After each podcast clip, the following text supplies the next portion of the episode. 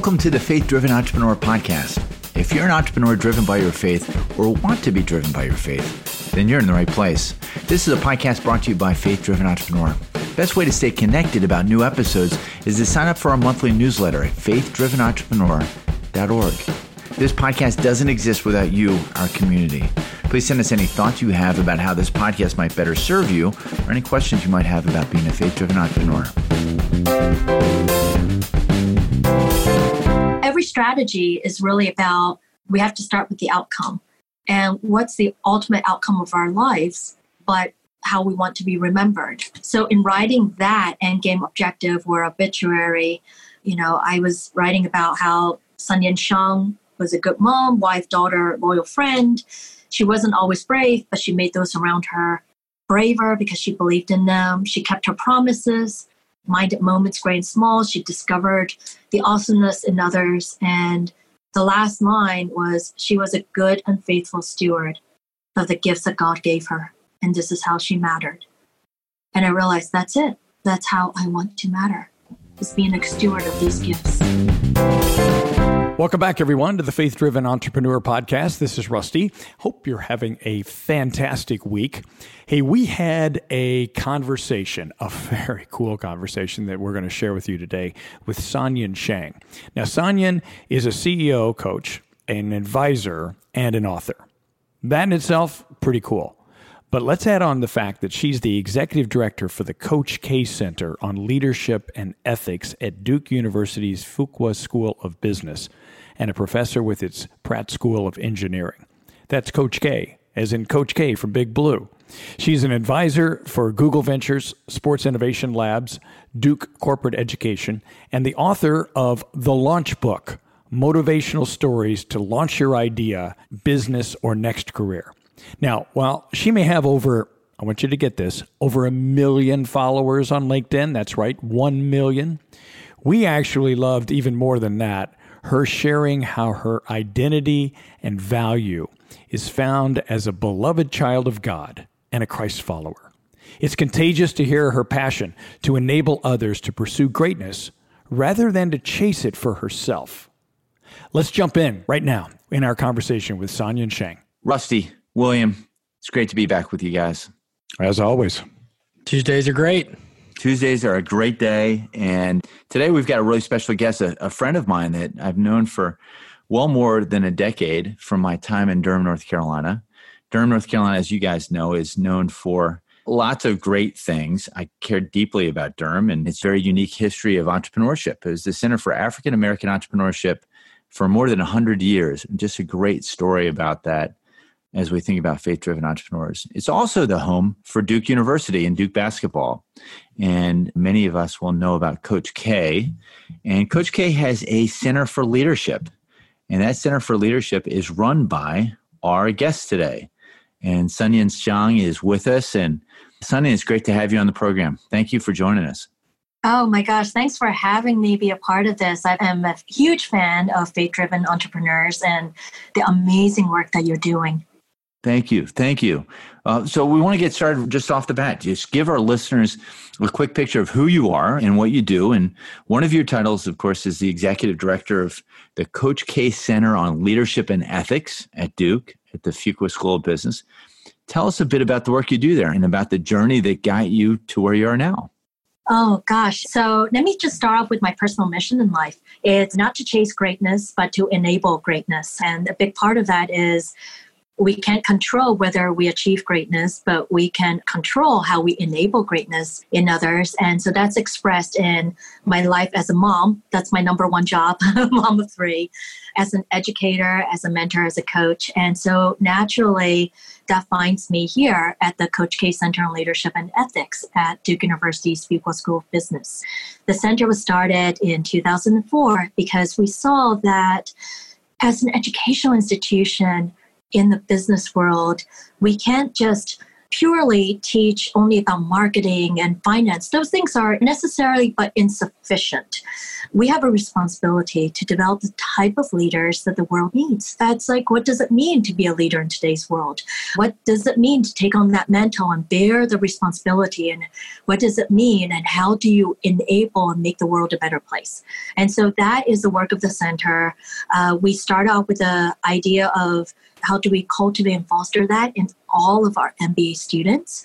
And as Business 101 dictates, we go talk to our customers. You know, if our end result is we're in the people development business, people knowledge development business, then students are our products and our customers is the world that engages with our students.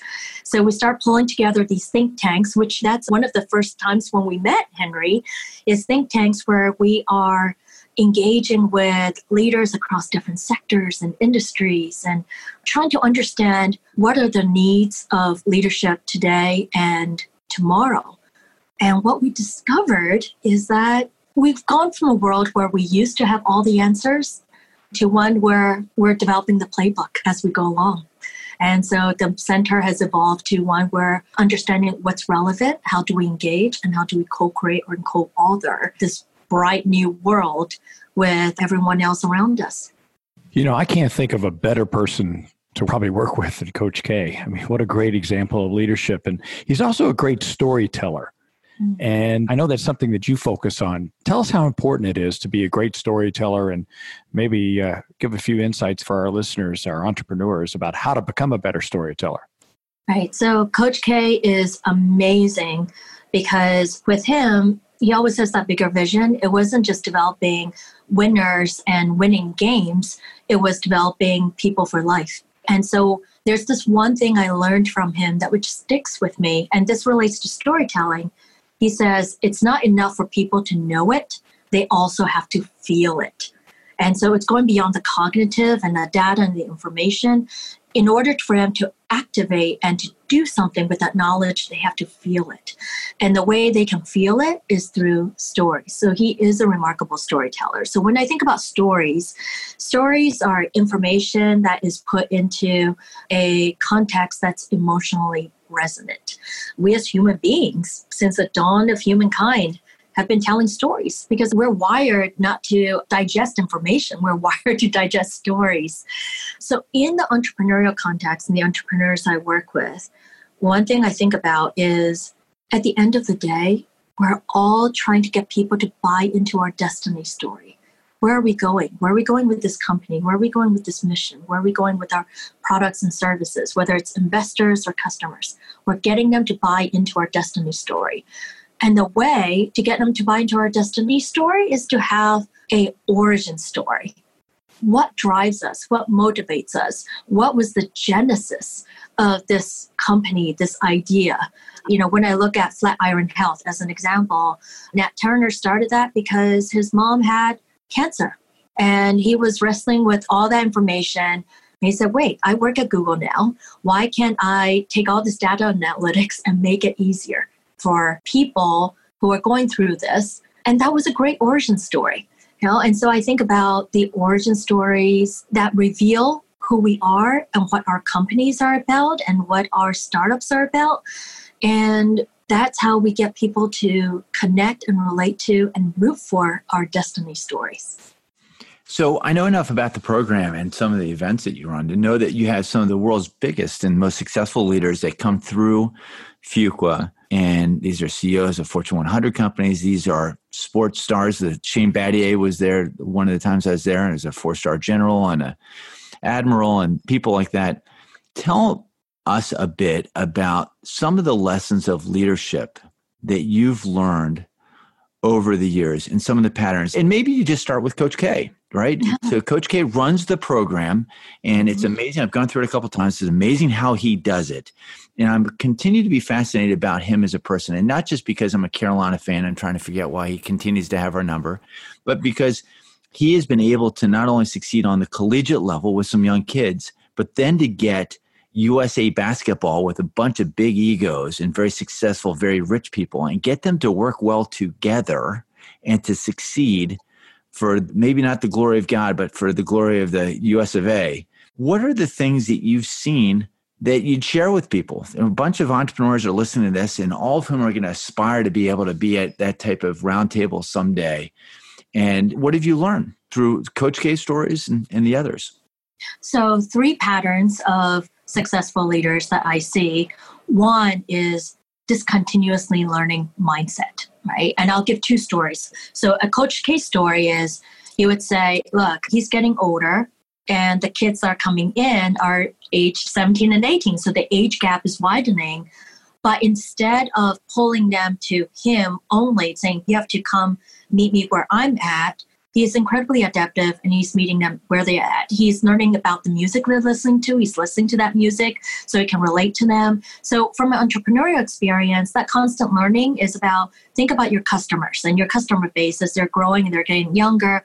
Understand, know your customers. Same thing, your employee base. The mark of a great leader is the leader takes the time to know those around them, right? To know those. And so there's a learning mindset. So that's one. I can share uh, one of my great friends, Bob Lefkowitz, is won the Nobel Prize in Chemistry in 2012. And every year in his lab, he will give away an award for the greatest skeptic. Because, I mean, I'm like, Bob, you're a Nobel laureate. Aren't you the smartest person in the room? Why are you celebrating that person who's like, well, you know, poking holes at your ideas? And he said, well, I need that person because I have blind spots and I can continuously learn. And I'd rather have the holes in my ideas being figured out and addressed before things go to publication and out to public versus after they've been out. So, from an entrepreneurial experience, think about that person on your team who is needling you and saying, oh, I don't know this will work. And we all want positive energy, but be mindful of that person because they may be helping you see a blind spot about your product or that customer you're testing it by because it's much better to address that than before you invest like mm-hmm. millions of dollars and the product goes to market. So that yeah. learning mindset is one. Two is that it's sense of purpose and mission. So, how did Coach K get these superstar basketball players around and playing for Team USA? One of the first things he did was help them understand what does it mean to play for Team USA. So he brought in a lot of our military members and shared with them. Like there was one, Scott Smiley. He was blinded during an attack, and then he still wanted to go back and serve. Now, and that was hugely inspiring. And so, this idea of sense of purpose. The corresponding part of that story is I think about my great friend Bob McDonald. Bob retired as the CEO of Procter and Gamble, and then went on to become the secretary of the VA. And Bob would say, "Don't ask me how to become a CEO." He didn't aspire. He didn't chase being a CEO. Instead, he was thinking about how can my contributions matter at this moment to those around us? How can I be in service of the organization and the mission? So that's another pattern is this mission driven, purpose driven. They all have a deep sense of purpose. And then the third is this understanding that successful leaders, they all understand we don't succeed alone, we succeed with others. To think that we got to where we are by ourselves purely, that will be a huge blind spot. Mm. You know, we may be blessed with parents and friends who are incredibly supportive. There's an element of luck and timing in the marketplace. So they're incredibly resilient because they understand that resiliency isn't only a singular self thing, but it is a team and community thing.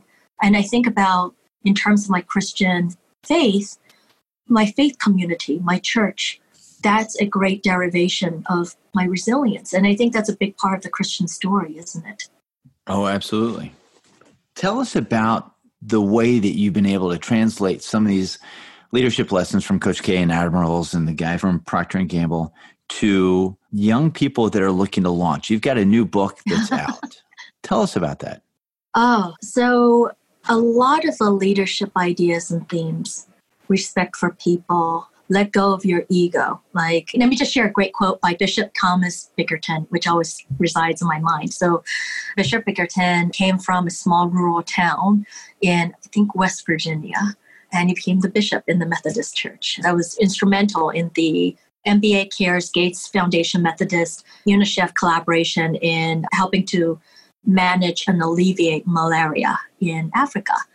And one day I asked Bishop Bickerton, You came from this small town and you're around all these remarkable people. How do you have the confidence and then also the humility? And he said, Well, I am but a letter in a sentence, in a paragraph, in a chapter of a very long book. So that's the humility. But that book would not make as much sense if it weren't for those chapters and that page and that paragraph and that one letter, you know, in that word. And so I think a lot about that. But so the lessons though of leadership, the humility, the engagement with others, the character, how do you build credibility, your character integrity, those are non mutable. Those are always going to be constant. Building trust, building credibility.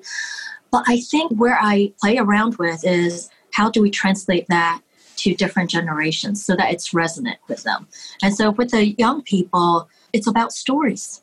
It's about stories. It comes back to stories. And for them, this new generation, Gen Z, millennials, for them, it's more about the journey.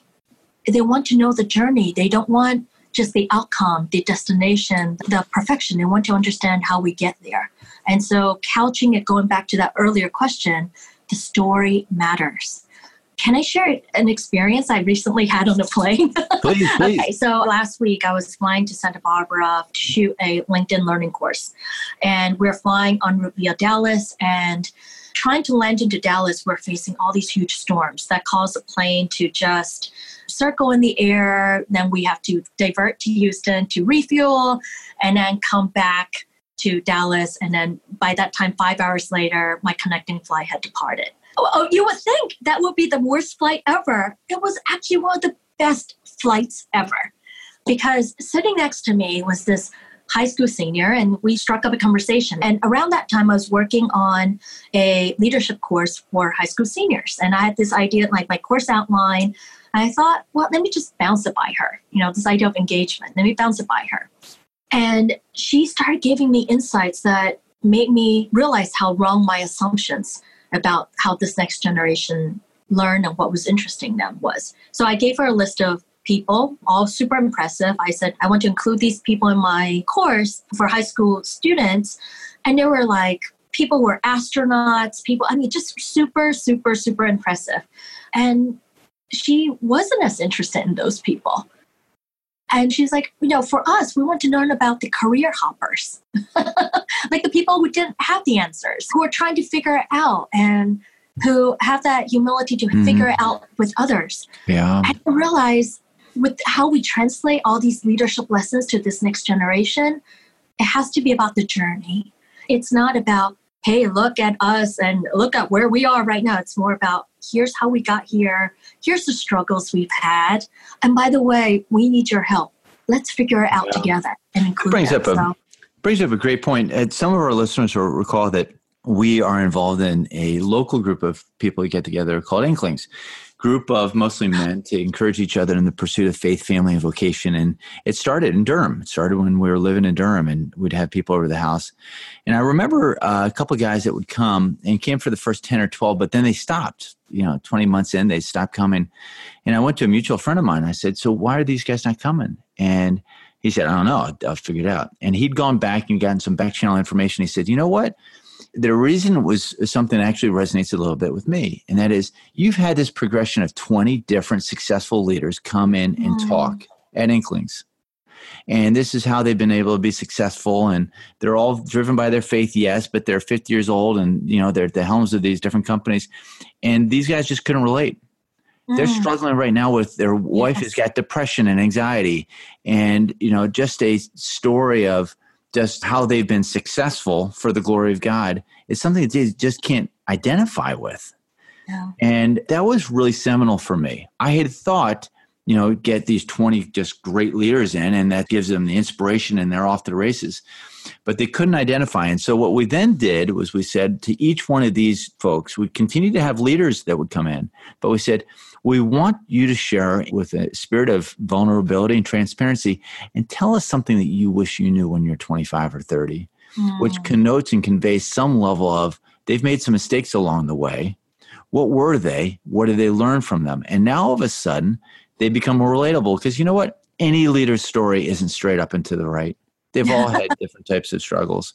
Yes. So it's interesting that you've heard this through the lens of this high school senior, which is I need to be able, if I'm going to seek to emulate somebody, I need to be able to identify with them. They need yes. to kind of get who I am. They need to understand my music and my cultural references. They need to be approachable. Otherwise, it just doesn't matter to me.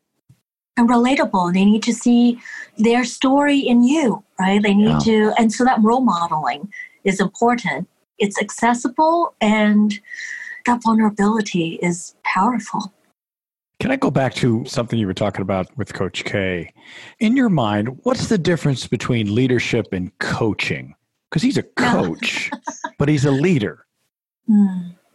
I think coaching is an act of leadership, right? Like we tend to have this myth that leadership is about position or title. So, when are you a leader? Is it because after you get that CEO title, after you win that award?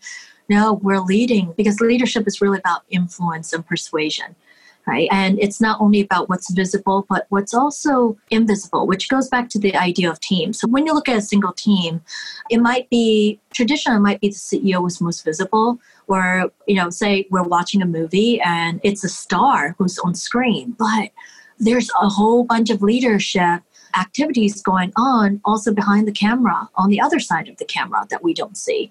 So when we think about leadership as persuasion and influence and taking out the title, then you know there's so many different acts of leadership and coaching is one of them. The players are not going to listen to you only because you have a title. They're going to respond because they relate to you. There's something where you're role modeling for them who they want to be. And people feel when you care about them.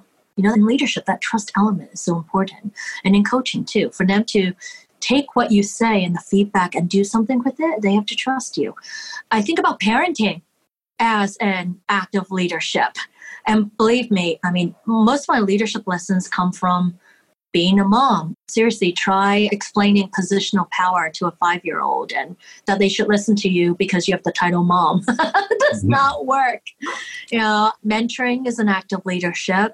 And in leading, it's a two way street all the time. I think the best leaders also know when to be followers. The best leaders are also great followers. And so we're constantly co leading with one another. It's a dance. I want to take it uh, maybe an odd direction. That's what I usually do sometimes. As you think about leadership, what's maybe one of your favorite biblical stories of a leader and maybe how you see that lens, how what God has revealed to you in that story about leadership that maybe some of our listeners have never thought about it from that perspective? so I've been thinking about wisdom quite a bit. You know, we think about in job description, do we see wisdom? In that job description often wisdom. And I think back to Solomon, like of all the things that he could ask for, he asked for wisdom. And yet, how often do we include wisdom or good judgment into job descriptions and the people we're recruiting onto our team? As an entrepreneur, as a CEO, co founder, you can't control how your people think, act, or feel but you can control two things. You can control the environment that they're in, and you can control who you bring onto the company, who you hire on to the company. And so I've been thinking about how do we hire for wisdom for that judgment. Uh, by the way, lack of judgment, you could take, you know, that person put them in a customer interaction and you lose your best customer with bad judgment. And, and judgment is contextual. It's an understanding of what's the situation and what does the situation require? It's looking at these different factors and being able to understand it's like a jazz song you know you understand where the key elements but you're able to improvise based on what the situation requires. And i think more and more in leadership judgment and wisdom contextual leadership is not something we talk about. But I think in today's volatile, uncertain, chaotic, ambiguous world, we have to also develop leaders who have that wisdom and understand that context. We talk about integrity, we talk about trust, but we don't talk about incorporating that contextual element and that wisdom. I know you like to talk and speak about identity. So, how much of that ability to contextualize that is identity, and how do we go about marrying that all together?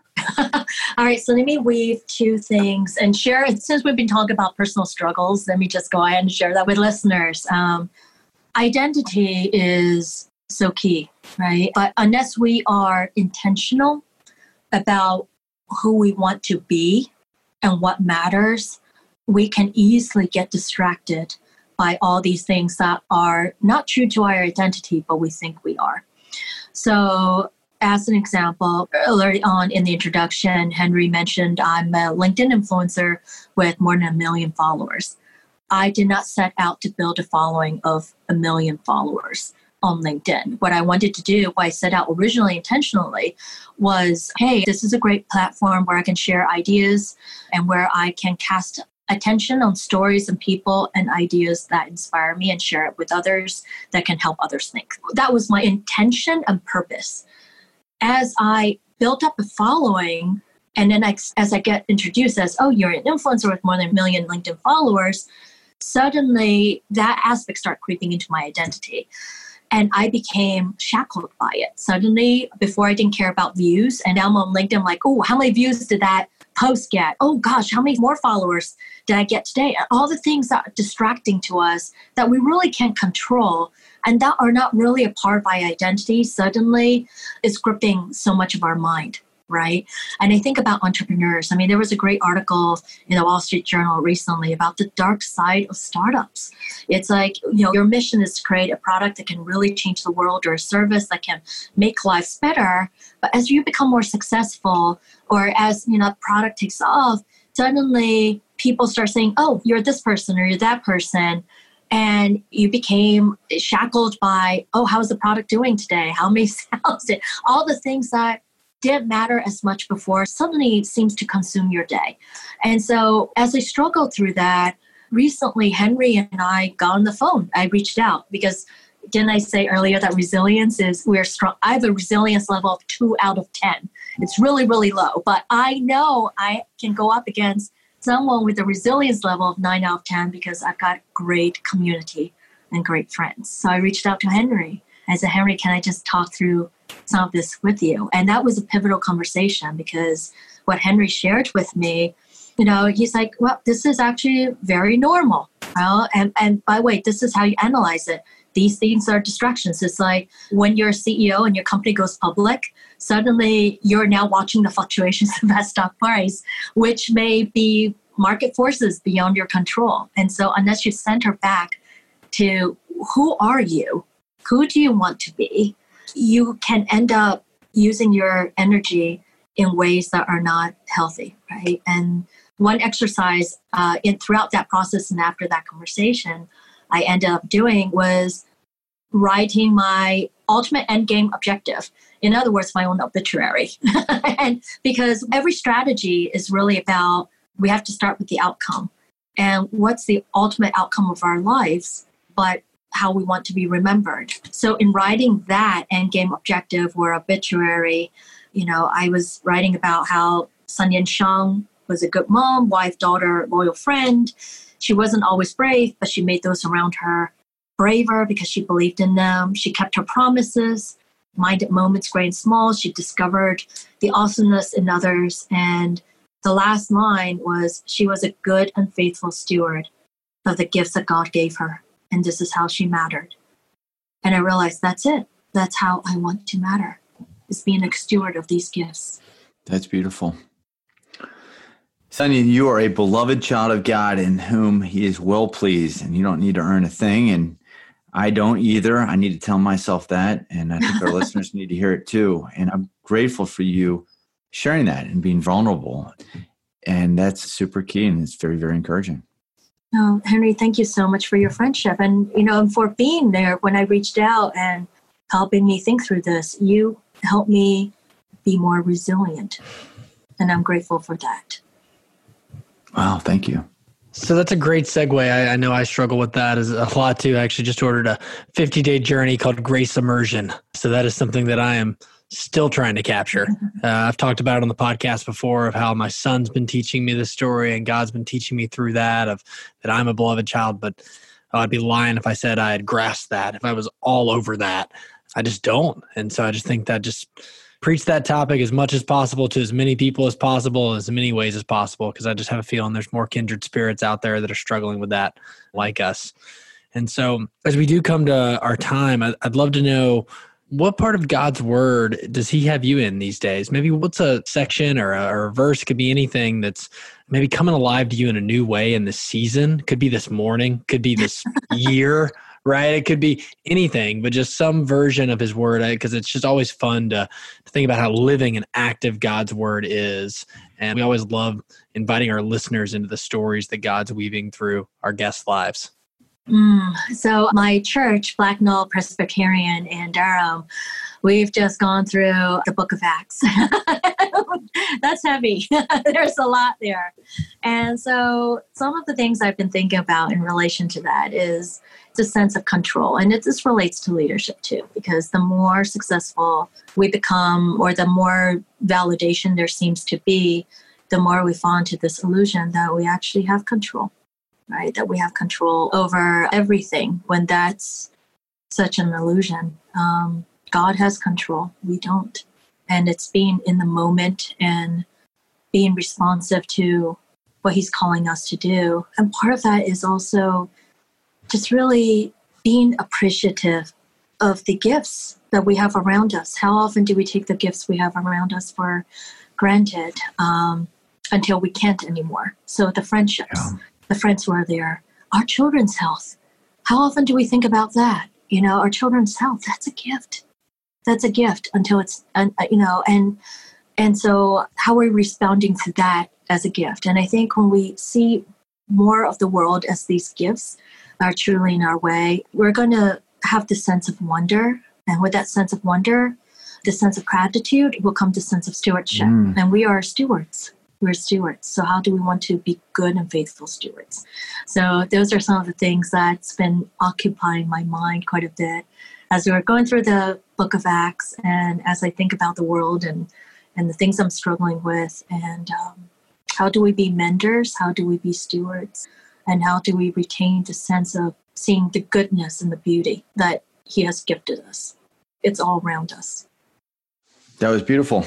It was awesome being with you, Sanyin, and it always is. I'm grateful for you sharing and for our time together. And I hope that our listeners will be encouraged to learn more about you. And we now know, since we have firmly established that your LinkedIn follower account is not part of your identity, we can now encourage people to check you out on LinkedIn here that it will just build you up. But Sanyin is very intentional about encouraging people and has that spiritual gift of encouragement if you're going to follow somebody on LinkedIn, she's a great one to follow. And also check out her book. It's called The Launch Book. It's motivational stories to launch your idea, business, or next career. Sanyin, thank you for being with us. God bless you, sister. Oh, thank you so much to all of you and to the great work that Faith Driven Entrepreneurs is doing. Thank you for having me on this show. Thanks so much for joining us on today's show. We hope you enjoyed it. We are very grateful for the opportunity to serve you, the larger faith driven entrepreneur community, and we want to stay connected. The best way for you to do that is to sign up for our monthly newsletter at faithdrivenentrepreneur.org. And while you're there, we want to hear from you. We derive great joy from interacting with many of you, and it's been very rewarding to see people come to the site and listen to the podcast now from more than over 100 countries. But it's even more important to us that you feel like this is your show and that you'll help make it something that best equips you on your entrepreneurial journey, one that you're proud of and one that you're going to share with others. Hey, this podcast wouldn't be possible without the help from many of our friends executive producer Justin Foreman and program director Johnny Wills. Music is by Carl Kegwell. You can see and hear more of his work at summerdregs.com. Audio and editing by Richard Barley of Cornerstone Church in San Francisco.